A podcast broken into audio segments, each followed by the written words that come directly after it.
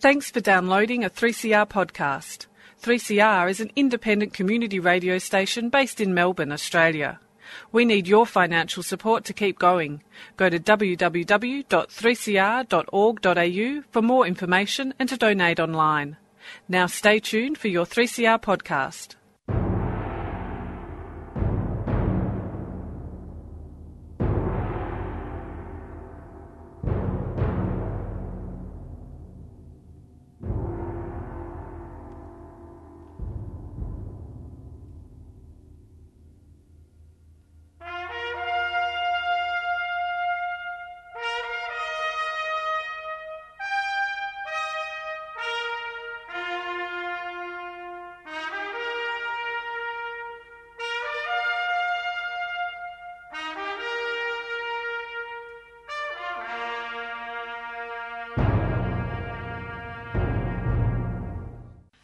Good afternoon, listeners. This is 3CR, the Dogs program at 12 noon, midday on Saturdays. Every Saturday, we are here to defend and to promote public education. We have a website at www.adogs.info, and every week we try to put up a press release. And this is the press release number 697 for this week. Haileybury College and Flagstaff Gardens. Should private schools pay tax? Residents of North and West Melbourne and office workers from the CBD have a wonderful leisure playground at the northwestern edge of the city. Listeners, all you have to do is to walk along there at lunchtime to see how well used this wonderful playground is. It's the Flagstaff Gardens which surround the Flagstaff Hill. In the early days, the Flagstaff stood unimpeded by skyscrapers, receiving signals from the Williamstown Flagstaff when a ship was coming up the bay, laden with news from home. And everybody went up to the hill to watch the ship and then run down to the docks to collect the letters. It was a meeting place for everyone. In bicentennial year 1988, despite the efforts of locals and historians and the, the, Melbourne City Council too, the view from the Flagstaff to Williamstown Flagstaff was lost when a multi storied National Bank building was built on King Street. Uh, the um, objectors to this building did manage to cut off an edge of it. So there was a tunnel vision from the Flagstaff to the Flagstaff at Williamstown, but that was blocked out by a multi story building that was allowed by Kennett soon after.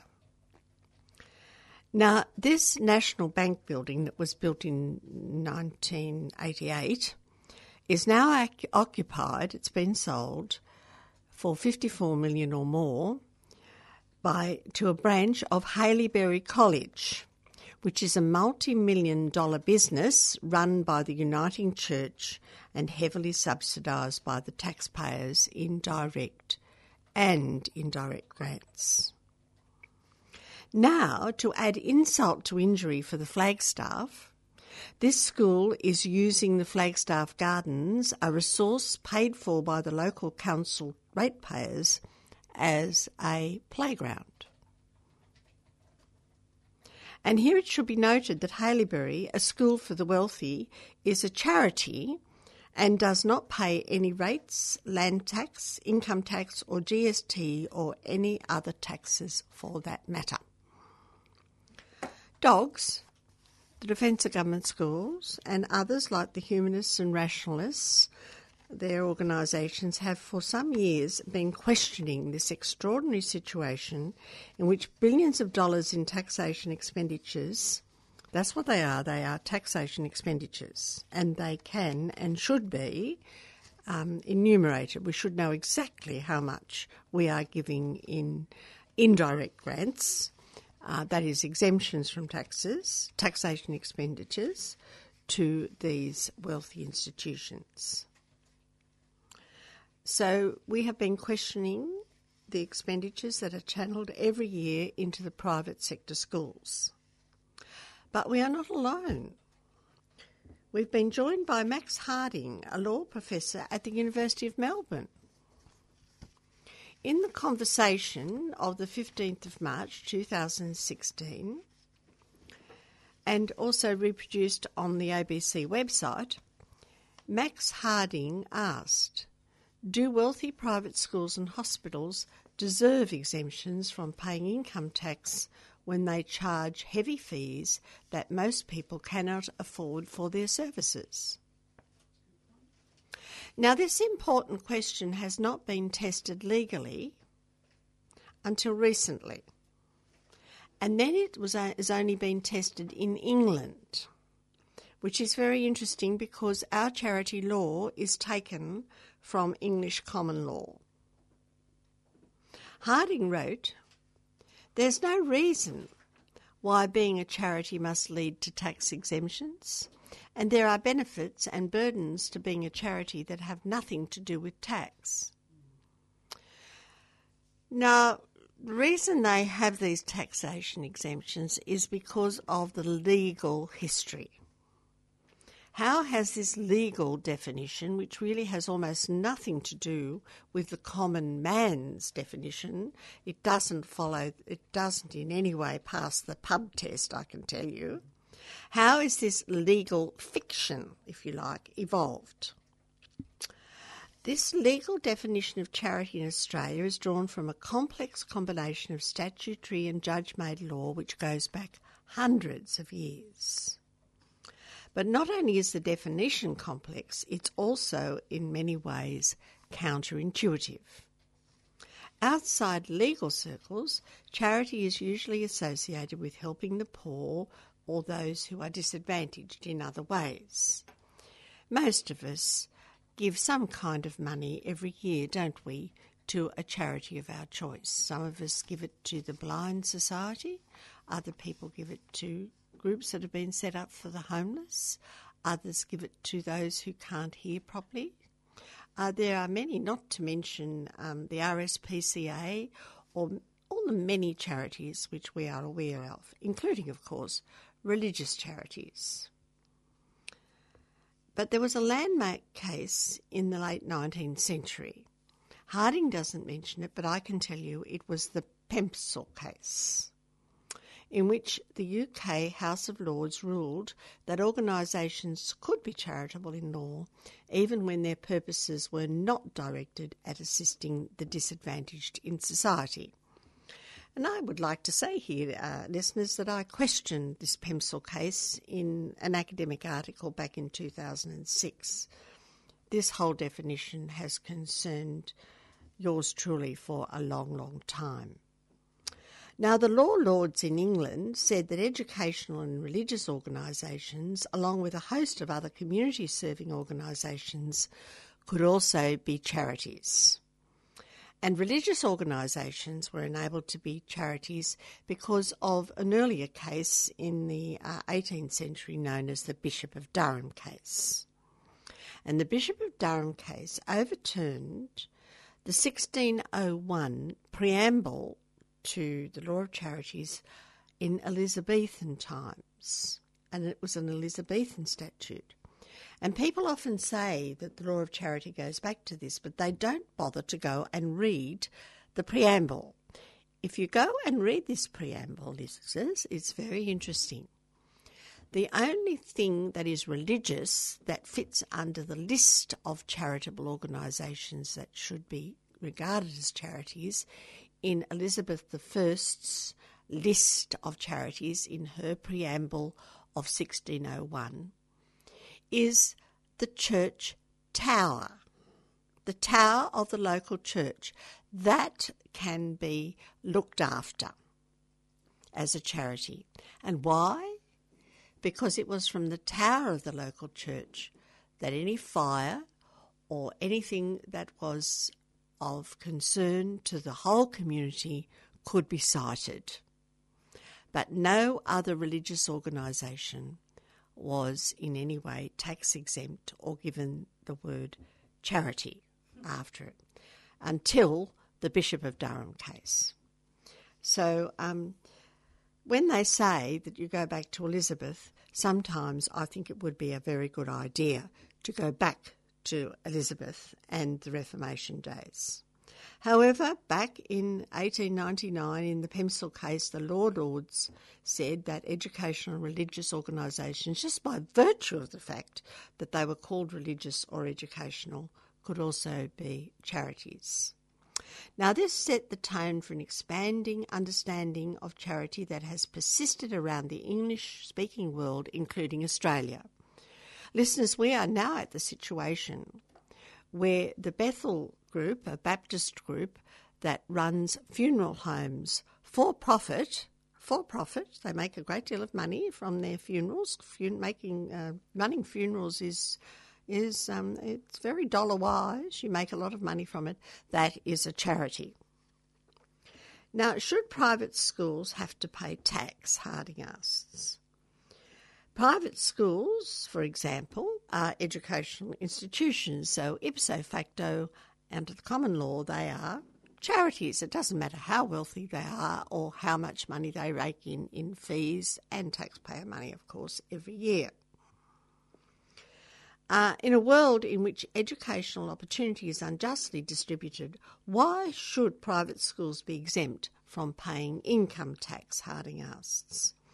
There's an argument that we should tax them for their fee and investment income and then spend that revenue improving the public school system. Some say this would be better than allowing schools that serve the top end of town to use income to fund lavish building projects and augment their endowments. But getting back to basics, there is a reason why charity law recognises advancing education as a type of charitable purpose because education is of public benefit in the sense that an educated society is one that is better for everyone in it. But some private schools have been proved through the My School program, uh, which is and the website, that to be overfunded because Australia's school funding model provides high levels of public funding to private schools while also allowing them to charge fees.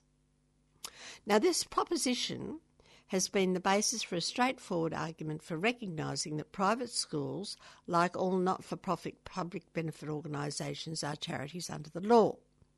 But even so, the questions of inclusion and access refuse to go away because are these people providing a public service? No, they are providing a very private service for private parents who want a better go for their children than is given to other children. And what is happening in England now? This is very interesting. A 2011 tribunal decision in England and Wales has ruled that private schools, if they are to enjoy charity status and the tax privileges that come with it, must include those unable to for- afford their fees whether through means tested bursary schemes, sharing facilities with the local community, or other strategies. To date, Australian charity law has not followed a path similar to that taken in England and Wales, yet. Whether it should depends in part on how we weigh the public benefit of education against the detriments associated with private schools being exclusive. Well, listeners, the dog's position is that unless these private schools are taken over and become public schools and accessible to all children, then they cannot possibly be said to be providing a public benefit. They are providing essentially a private benefit. Now, an exercise this, like this for, the legal mind is far from straightforward. For the person who's interested in the pubs test, it's just very straightforward indeed we pay for them, take them over, and make them public. Uh, but part of the answer for the legal beagles seems to depend on whose job it is to solve the problems of injustice in the distribution of educational opportunity. Put bluntly, is it the job of private schools to improve the educational opportunities of those whose families cannot afford their fees, or is it the job of the state?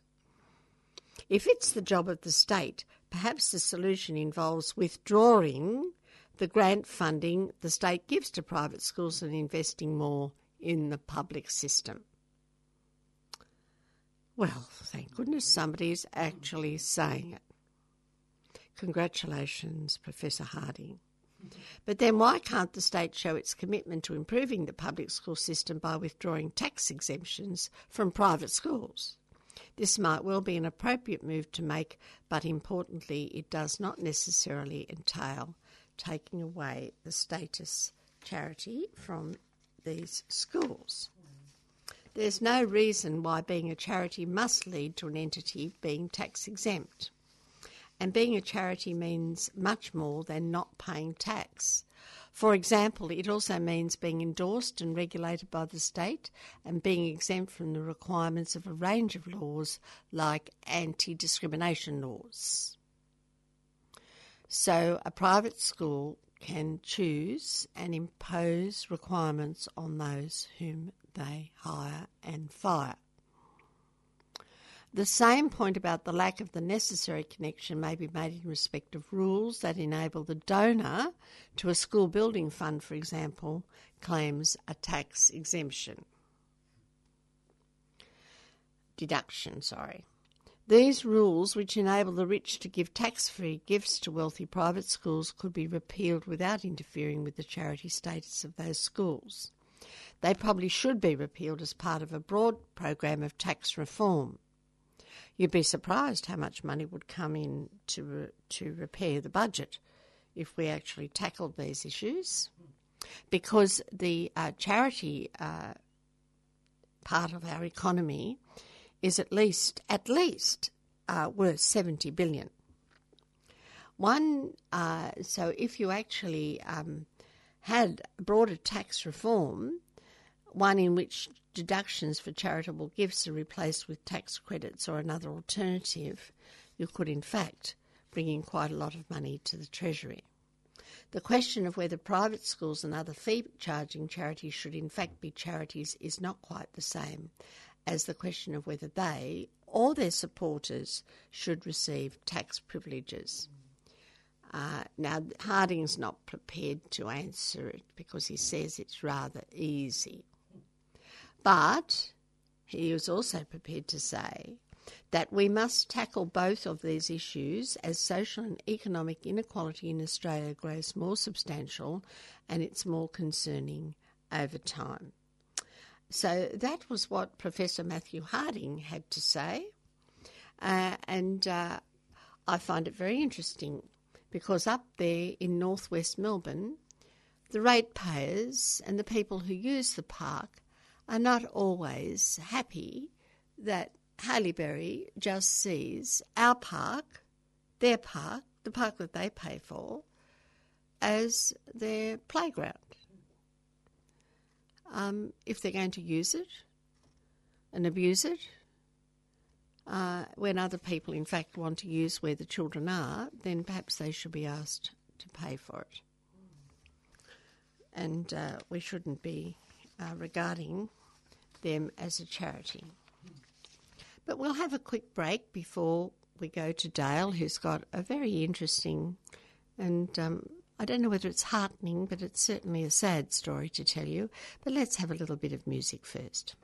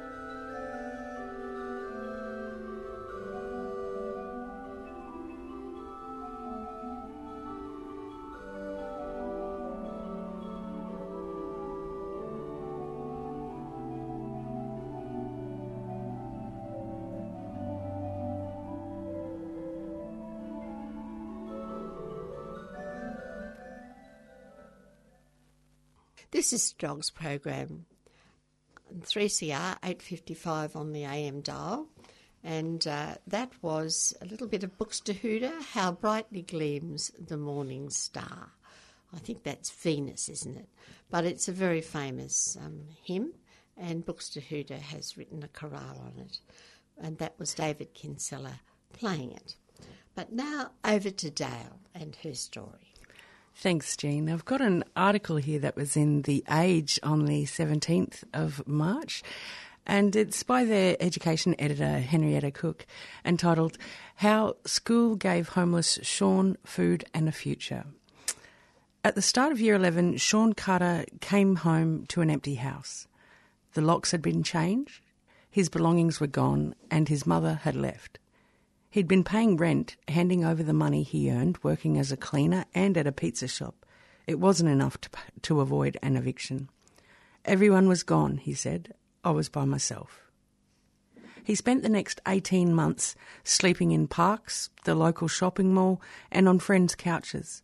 But he always showed up to school, often tired and hungry. Sean's school, Wyndham Community and Educational Centre, uh, connected him to homelessness services, which offered him food, showers, and eventually a home. I turned up to school every day because that was the only way I could get food, he said. To come somewhere and feel wanted is nice. This was the only constant support I had in my life. At any one time, about three out of 100 students at the Werribee Education Centre are homeless. These students are often sleep deprived, and the school provides them with pillows and sleeping bags so they can doze between classes. Sean's experience is not so rare. The number of Victorian students seeking help from homelessness services has more than doubled in the past four years.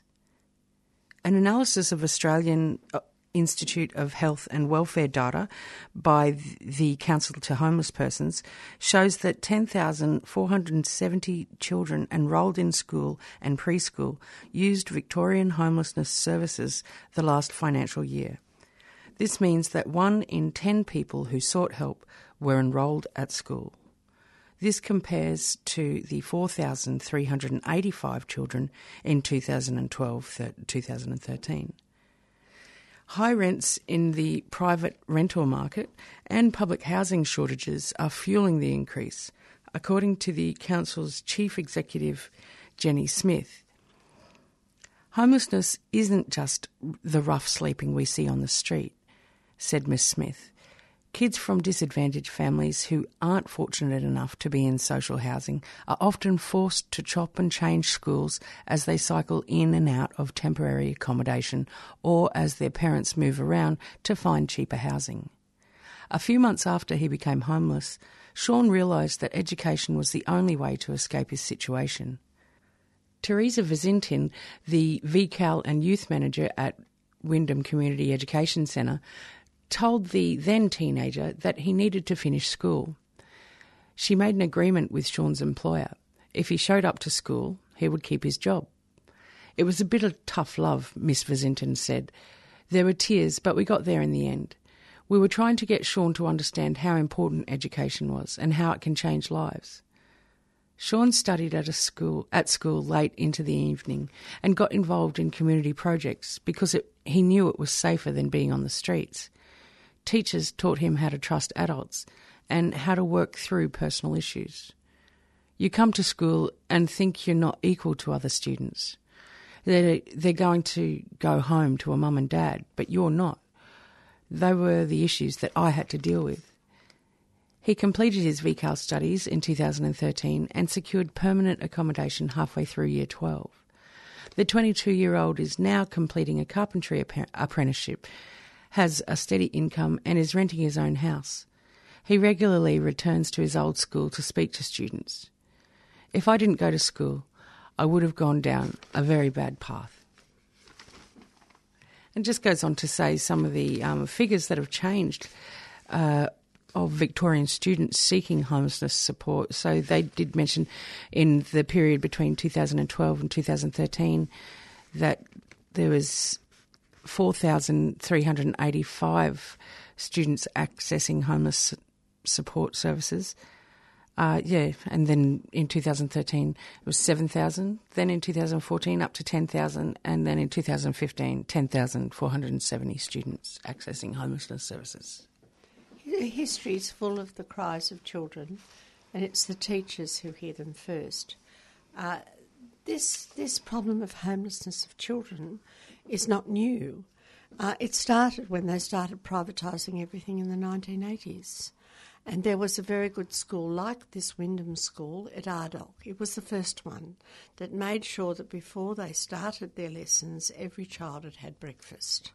And the children came to Ardoch, and that was the first school that Kennett closed mm. in the 1990s. And I always felt that that was symbolic mm. of the way the wealthy including those associated with the wealthy schools, the religious people, regarded our children mm. because they are our children. Every child is our child, and if we don't look after them, uh, then uh, we will have problems, and of course, we do have problems. Mm. Meanwhile, the Kennett years have not gone away under the Andrews government. And we find in The Age this week Henrietta Cook telling us that residents of Melbourne's West think that they've been getting a rotten deal uh, because while two MPs accused of rorting allowances out there are living outside their seats, plans for a youth detention centre and the sale of five, five former school sites is on the agenda.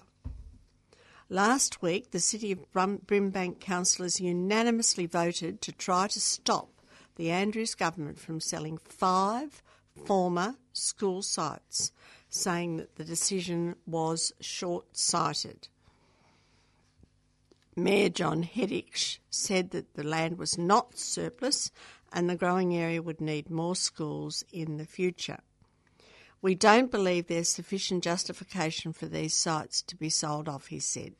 We're asking to see real proof that these sites will not be needed in the future for education purposes. Well, perhaps Kennett should have done that in Richmond because Robert was telling us about what's happening in Richmond last week and Coburg. The people in the West don't want to have to turn around and do what the people in Coburg and Richmond have had to do to get a school at all for their children. An extra 90,000 students will need to be accommodated in Victorian schools over the next five years, with the student boom being felt most acutely in the inner city and growth corridor areas. And those children's parents are choosing public rather than private schools because not only do they have a big mortgage to pay, bigger than their parents, they also understand that value for money is in the public sector, not the private sector, which always has been, always will be, and always is a parasitic system, parasitic on the public sector. Now, the schools out in the West who are being, that are being prepared for sale were closed by previous state governments, and they include the following the Keilor Park Primary School, the Calder Rise Primary School, the Kealba Secondary College, Deer Park Primary School and an underdeveloped Peter 12 school site in Taylors Lakes, which is a new area. Crazy. Councillor Virginia Tachos, who's a member of public education lobby group Our Children, Our Schools, said that some local schools were already starting to cap enrolments. These, these, these places will be needed very shortly. She said that the sites could be used as sporting facilities in the short term and transformed into schools in the future. It's a community asset, she said. It should be banked for future needs. We would be able to breathe a bit easier if we knew we could develop the sites into schools further down the track. A spokeswoman for Education Minister James Merlino said the sites were declared surplus under former governments. Our priority, she said, was to provide students with outstanding schools. I will guff, guff, guff. She said that the government had invested 1.8 billion in schools after the past two budgets to address increasing student demand, including a 25 million investment in Brimbank. Well, they might need a 50 million investment in Brimbank, and they certainly don't need to sell schools to get that 25 million back again. The state government has rezoned four of the five sites as residential, but the fifth site, Calder Primary School, has not yet been rezoned. So they build more houses, more family homes, and there will be children born in those homes and there will be no school. And that's what has already happened all throughout Victoria, where Kennett closed so many schools in the 90s. Michelle Falson from Save Our Schools, um, no, sorry, our, our, our children, our schools, Our hopes that the land will be preserved so that she has more options when her five and seven year old sons start high school. The government always says they're focusing on our children's education, but this is limiting our options, she said, and it blows my mind. As values, land values surge, the benefits of retaining closed school sites have, seen, have been seen in many parts of Melbourne because families have flocked to reopen schools such as the Albert Park Secondary College, which reached capacity soon after opening, Coburg High, which has experienced a 326% enrolment in, in the past three years. The state government said last, late last year that the former Preston Girls Secondary School, which closed in 2013 because of dwindling enrolments, is now going to reopen and not before its time as a co ed school. The Grattan Institute has predicted that up to 220 new schools will need to be built in Victoria in the next decade to cope with the student boom. So there you are. Uh, it's very interesting. What does the Merlino Andrews government think is going to happen out there? Do they think that the Catholic Education Office and Haileyburys are going to educate the children of the local area? I very much doubt because that is not what they see their job to be. They see their job to be the education of those who they believe should have the first class ticket to the good job and heaven. But uh, we'll have a little bit of a break uh, and uh, a little bit more music.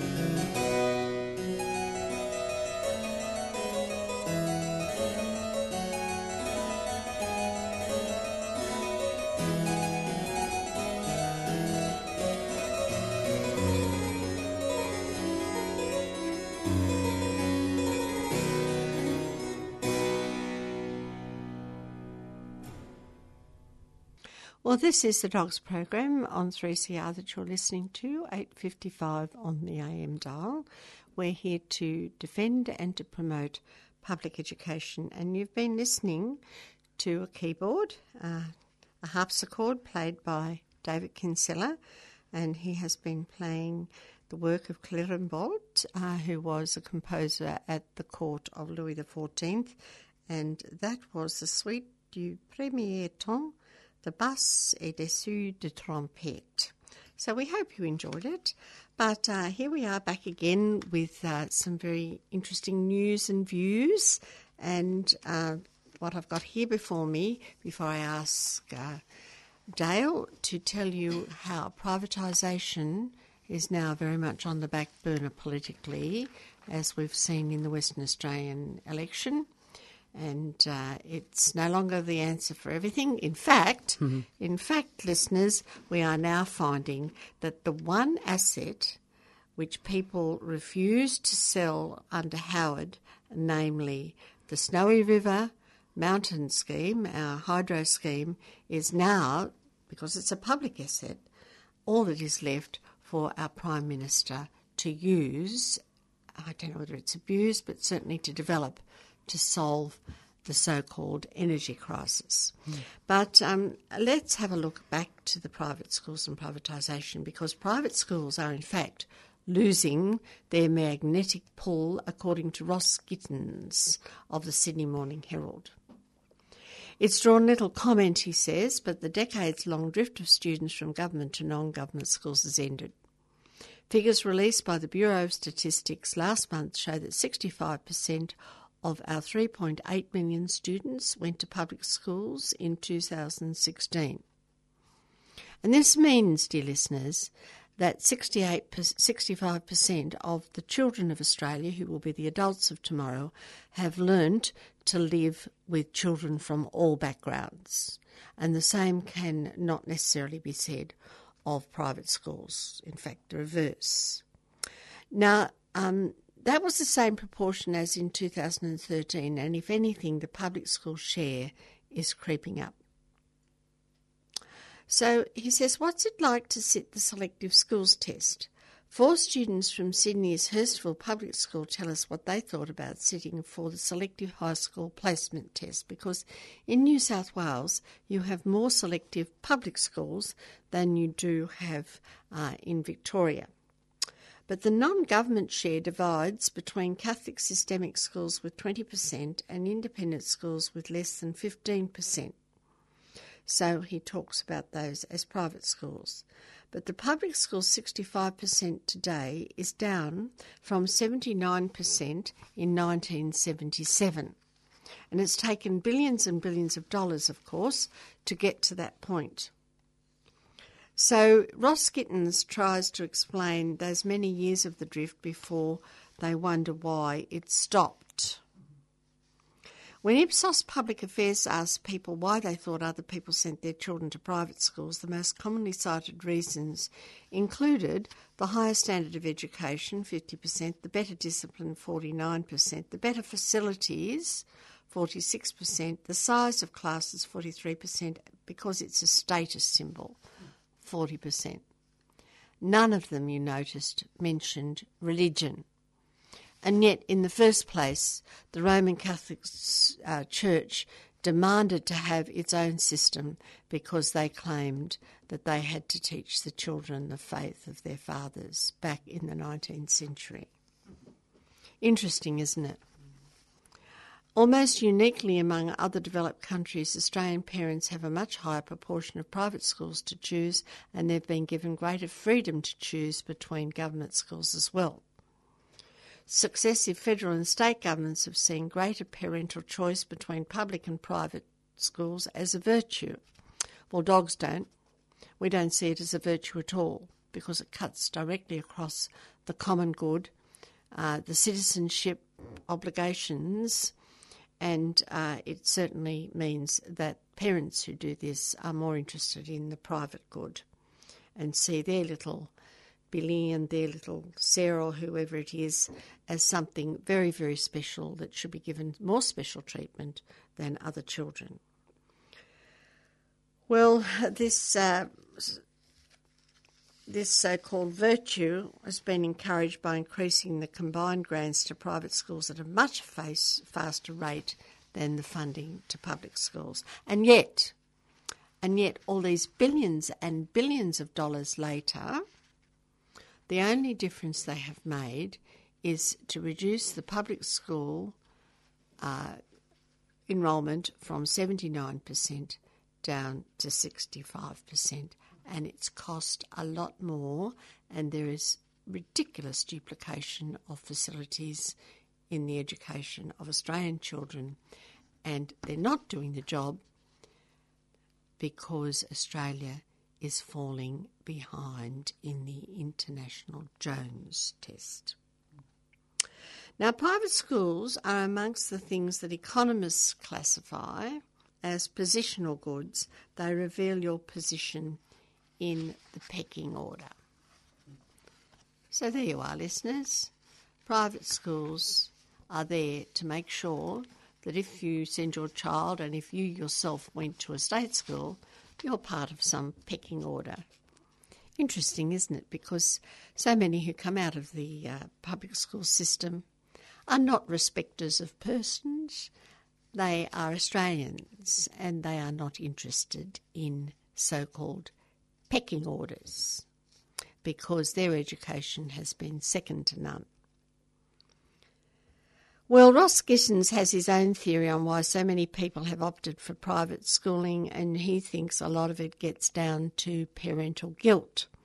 These days, families have fewer children, which means parents take a lot more active interest in their children's schooling than they did when he himself was the last of four. And these days, both parents are more likely to be in paid work. That's if they've got work, meaning they have more money to spend. That's if they are on a good salary, but see less of their kids than their parents actually did. So, what is more natural than for parents to believe that in their decisions about how to spend their income, ensuring their children get the best education possible should have high priority? So, while they are not necessarily particularly good parents, they believe that somehow, if they spend what money they've got on private schooling, they can turn around and say, See, look at us. We are good parents. Uh, and what's more natural in the market economy than to assume that the more you have to pay for something, the higher quality it's likely to be? Well, some of us are learning otherwise, aren't we? Especially parents who are spending a high proportion of their income on private education. Of course, it's the old male cop out spread to women. Ross Gittins may not see as much of his children as he'd like to, but he's working night and day so he can afford to give them the best of everything. And the more materialist you are, the more you're inclined to judge a school by the quality of its facilities, like gym and swimming pools, music, art, and drama theatres, than by the quality of its teachers. Well, if that's the way they judge it, they should get up to the New Mernda Peter 12 schools because it's got a wonderful gymnasium and school swimming pool. And uh, yes, all of the locals are very happy indeed. They're there every Saturday morning uh, teaching their children to swim. Uh, yes, well, these things are more observable than the quality of the teachers.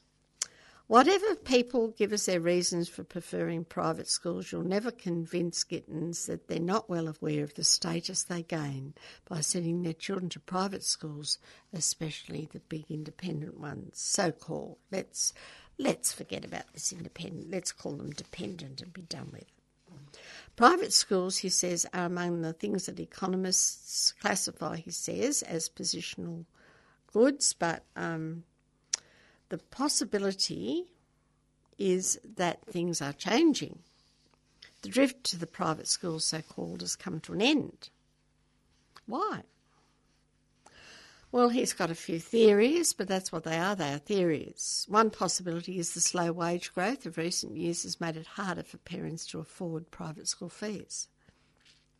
That's particularly the case for the really wealthy schools. Um, and nor does the rate at which government grants have been growing seem to have had much effect in slowing the rate at which the government, the uh, private school fees have, have, have grown. Uh, all of this money that's been pouring into them from the Treasury was supposed to bring the fees down, but the fees have still gone up. And Ross Gittins says that as economic textbooks predict, independent school fees rise according to what the market will bear. And they judge how strongly demand for their products growing is relative to supply by the length of their waiting lists. In any case, keeping the cost of so called independent schooling high is an essential element in maintaining its status as a positional good. Now, another possible contributor, Ross Gittins, uh, thinks to the end of the drift to private schools is the decision of state governments, particularly the New South Wales governments, to increase the number of places at selective schools. And this, of course, goes back to the 1960s and 70s when comprehensive schools started in New South Wales. And I always thought it was interesting that state aid started at the same time. The middle classes did not want their children rubbing shoulders with the working classes. As a parent who's had uh, one child in an independent and selective school, uh, Ross Gittins assures uh, his readers that selective schooling works well as an intellectual positional good. But there's one last possible contributor to the end of the trend to private schools for Ross Gittins, and it's perhaps an economic one. The parents are suddenly realising that paying all those fees doesn't buy your child superior academic results along with their old school tie. Now, Julia Gillard's My School website has done little to encourage greater competition between schools, which was a silly idea that she got from The Economist, but it has provided a fabulous database for, database for educational researchers. And these researchers have used it to demonstrate that the best predictor of children's academic results is the socio-economic status of their parents. So, this privatisation of education goes alongside the privatisation of so much of our wonderful public facilities that have been sold off and they no longer bring in income, please note, in the last 30 years under the neoliberal market ideology. But even that is under question and coming to an end. And Dale is going to tell us about an article that has recently been written because there's just been a routing of the coalition government in Western Australia by a Labor government that was promising not to privatise the electricity there. Over to Dale. Thanks, Jean. Yeah, the article I've got here is from The Age on March the 14th, and it's from uh, Elizabeth Knight. Privatisation proves the dirtiest word in politics. The Western Australian Liberals were damaged by their trouncing at the weekend election, but the strategy of using government privatisations to raise money was probably the biggest casualty. They are now considered near dead in the water. Political pollster and consultant John Utting, who worked on the Western Australian campaign for Labor, said the push by the Liberals to even partly privatise the state's poles and wire, wires asset, Western Power, was by far the biggest factor in its defeat. He said the numbers came in at 70% against. That brings to two the number of states largely ousted on the back of pro privatisation policies in recent years. The first being Queensland's Liberal National Party government in 2015. Labor's Anastasia Palaszczuk won a seemingly unwinnable election and is understandably gun shy of, of tackling the electorally toxic issue of selling government assets. And who could forget Labor's Medicare sales scare campaign, which was clearly a factor in the federal election that left the coalition holding office by a thread. If the privatisation train has now left the station, it leaves some states and the federal government with less in their arsenal to fight balance sheet repair. Until or unless the electorate's mood changes, Queensland and Western Australia will be stranded, holding power assets on their own balance sheets. Meanwhile, the potential for any federal government to look at offloading, say Medibank or Australia Post, or even parts of the national broadband network down the track to receive an easy influx of cash must be extinguished. Even what should be a less controversial sale by the New South Wales government of its land titles registry, estimated to be worth 1.5 billion, has been marred by critics that say the process is flawed and it will result in a significant increase in costs to homeowners for insurance. But these days, the public is clearly not convinced that the benefits of privatising some types of assets, particularly power utilities, outweighs the potential detriments of having these businesses in the hands of what they consider to be rapacious big businesses that place profit ahead of public good. In recent years, Mike Baird's New South Wales government was the exception that proves the rule, having sought and won a mandate to sell the state's power assets, an outcome that's been put down to a clever sales campaign and the level of his personal popularity. And as Utting notes, Baird has clearly identified public projects for which New South Wales proceeds were earmarked. It was all about recycling assets, marketing privatisation as a means to reduce public debt is a tougher selling point. For the public, it's much harder to see the upside. New South Wales and Victoria have managed to win sufficient support for the sales of port assets, but voters don't see these asset sales as affecting them personally ownership of power assets like the grid and poles and wires are considered by the public to affect the price they pay on their bills, and they take the, the view that privatisation has not lowered them. History shows governments have been too keen to maximise sale, sale prices, disregarded the public detriment, and so have choked electoral support. Very interesting. And uh, there's another way that uh, privatisation has been going on. We've lost so much of our um, expertise from our public service, and there's a lot of contracting out going on.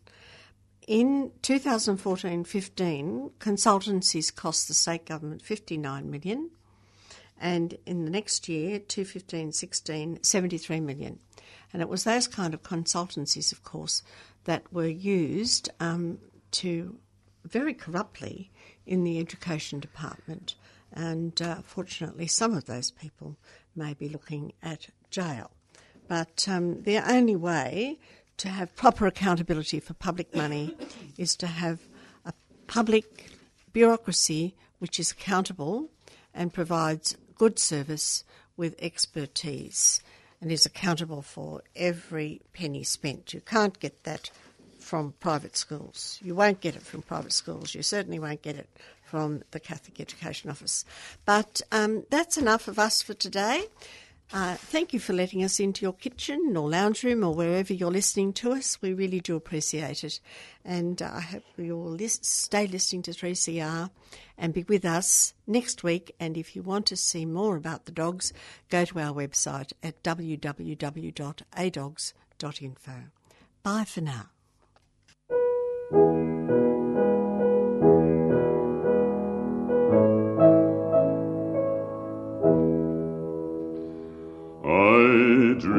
Dreamed I saw Joe Hill last night, alive as you and me. Says I, but Joe, you're ten years dead. I never died, says he. I never died, says he. In Salt Lake City, Joe says I am standing by my bed. They framed you on a murder charge, says Joe, but I ain't dead, says Joe, but I The copper bosses killed you, Joe. They shot you, Joe, says I. Takes more than guns to kill a man. Says Joe, I didn't die. Says Joe, I didn't die. And standing there as big as life, and smiling with his eyes, says Joe, what they can never kill, went on to organize, went on to organize. From San Diego up to Maine, in every mine and mill, where workers strike and organize, it's there you'll find your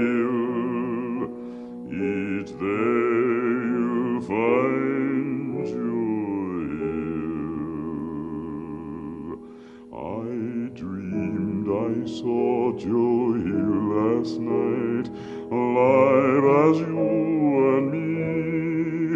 Says I, but Joe,